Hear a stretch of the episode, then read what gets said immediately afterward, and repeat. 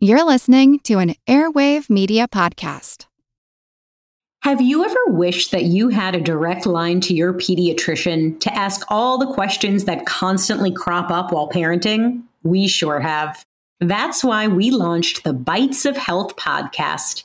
Every morning, we'll answer a commonly asked pediatric question in five minutes or less.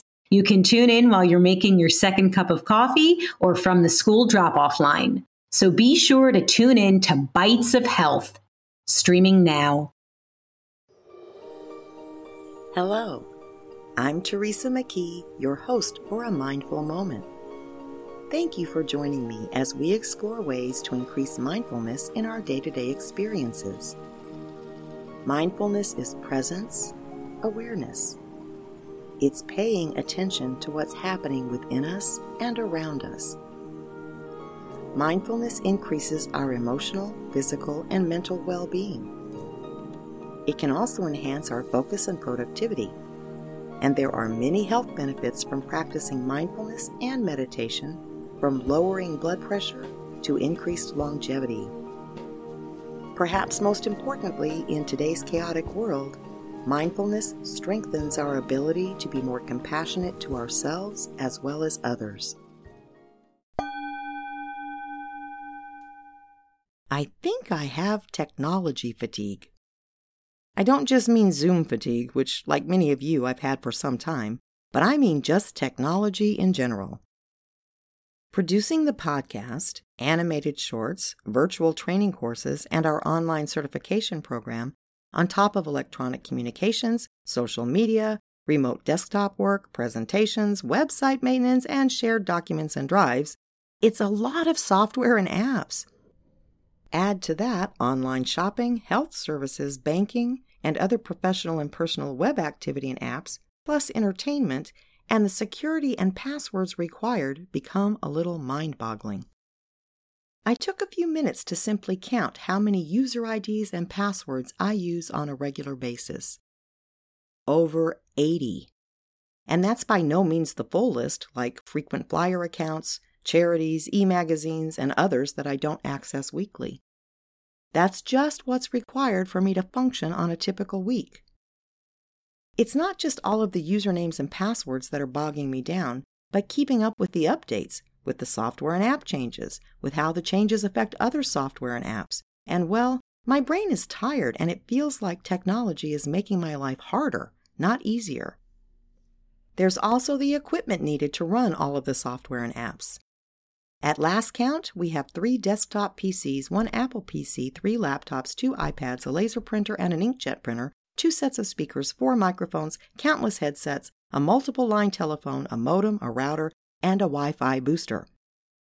Wires and cables have become the bane of my existence. I also have a remote problem. They seem to be breeding these days, as every room has multiple remote control units the studio lights, the TVs, some of which require two each, the AC units, the wall heaters, the outdoor lights, and the ceiling fans all have remote controls. That's a lot of batteries, let me tell you. Then there's Wi Fi, which I thought would have fixed my wire and cable problem, but did not. But now everything is connected. In this one small house slash office, we of course have smart TVs to go with our smartphones, but we have a bed that requires Wi Fi AC window units, wall heaters, the Xbox, and more. I went to purchase a simple outdoor thermometer last week, and guess what? Wi Fi. I don't have smart appliances, at least yet, but I know many of you do, meaning that because it's connected to Wi Fi, we can have our refrigerator make our shopping list and start the oven preheating on our way home from work. And of course, our workout equipment is connected too. Which all sounds great, but my concern now is that if the internet goes down, nothing in the house will work, including all of that technology I need to make money to pay for all of that technology. Am I the only person concerned about our crumbling infrastructure, including an internet system that was certainly not built for all of this? I've been very blessed to have an excellent internet connection for 20 years, but it has started crashing about once every week or two lately. When I contact my provider, Via my smartphone, of course, since the Wi Fi is down, it's always because there's a quote, outage in your area. It comes back minutes to hours later, but there's never any explanation as to why these outages are occurring. This does not build my confidence in adding more Wi Fi products to this house. There's lots more technology here and on the way. Cars have become giant computers on the roads, and from mRNA vaccines to artificial intelligence to cryptocurrency to non fungible tokens, technology progress, if that's what we want to call it, is outpacing our ability to even follow it all. Which brings us to the questions regarding mindfulness. Are we being mindful as we create this stuff? And are we using all of this stuff mindfully? I seriously doubt it. I know we're not paying attention to the environmental impact of all of these gadgets and circuit boards, and for some reason I don't fully understand cryptocurrency. Most people are totally unaware of the dire impact on poor countries that happen to be rich in natural resources needed to produce more technology. As consumers, we also seem to be accepting corporations' strategy to build in short obsolescence so that we have to replace all of these products more frequently, creating a vicious cycle of the just mentioned problems. I also doubt that anyone's paying enough attention yet to the impact on our brains from all of these electromagnetic frequencies bouncing off our gray matter all day. And perhaps most importantly, it doesn't seem like anyone's noticing that technology has failed at its one original promise to make life easier. Some of it did for a while. It was certainly easier to look something up on a computer than to drive to a library, for example. It's a lot easier to follow GPS on a smartphone than it was to carry around a 200 page Thomas guide. For those not in the know, this was the paper version of GPS. I kid you not. But now it feels like we've lost that original goal and are making stuff just because we can, not because we need it or because it will improve our lives. It may sound shocking, but I can actually walk over to a wall heater and press a button with my finger, or to a wall switch to flip a light on. I can't actually walk over to the TV and press buttons anymore because they've removed the buttons. So I have to use a remote control. But most other things in the house can still operate the very old fashioned way. And it's frequently easier than replacing weird batteries and definitely cheaper. But I can't function professionally anymore without technology, including Wi Fi. And I can't enjoy most entertainment at home without utilizing technology either.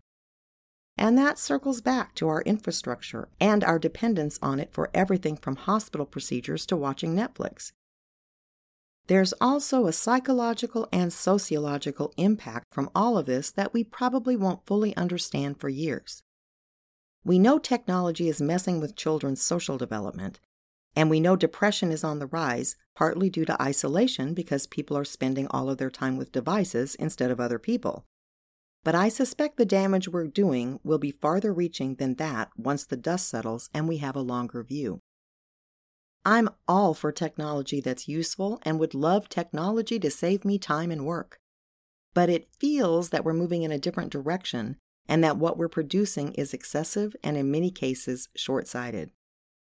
We can't stop progress, and we certainly can't stop production of products that are making companies big profits. But we can consider how we use the products or whether we should even purchase them. Smartphones, smart TVs, smartwatches, these are misnomers. They're devices, period.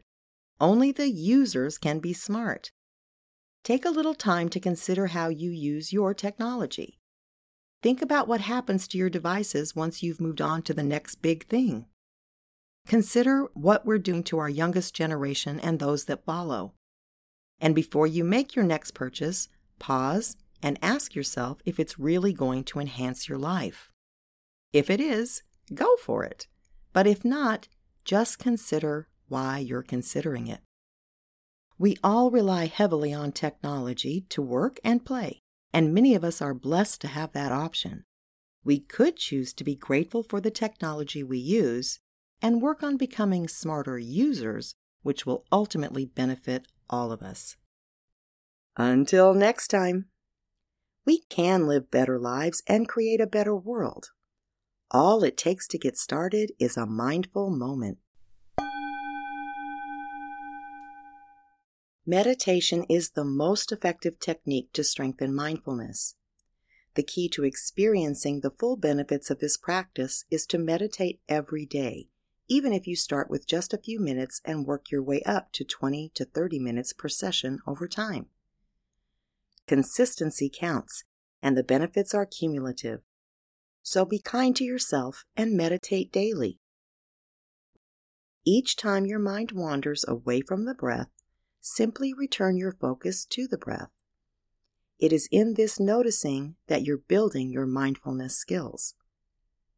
Your mind may wander a hundred times in just a couple of minutes, and that's normal.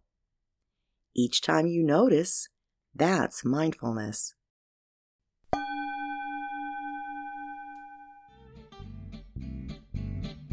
Work to Live's Dynamic Coaching Certification Program is a self paced online course series that strengthens emotional intelligence and mindfulness skills, along with relationship building, communication skills, time management, self motivation, and more. Visit our website for an informational video on the program. You can also find resources for self and leadership development, as well as the latest books by authors we interview on this show. Go to worktoliveproductions.com slash book club to start shifting your quality of life today. And be sure to visit our YouTube channel at Work to Live, where you'll find videos of our interviews, animated shorts on daily living and working, guided meditations, and more. Please subscribe to A Mindful Moment with Teresa McKee wherever you get your favorite podcasts, and rate this podcast so that others can find us. Follow us on social media at Work to Live.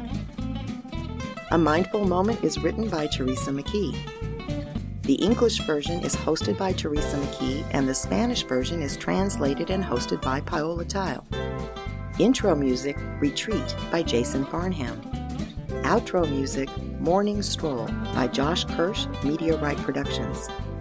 Thank you for tuning in. This podcast is produced by Work to Live Productions.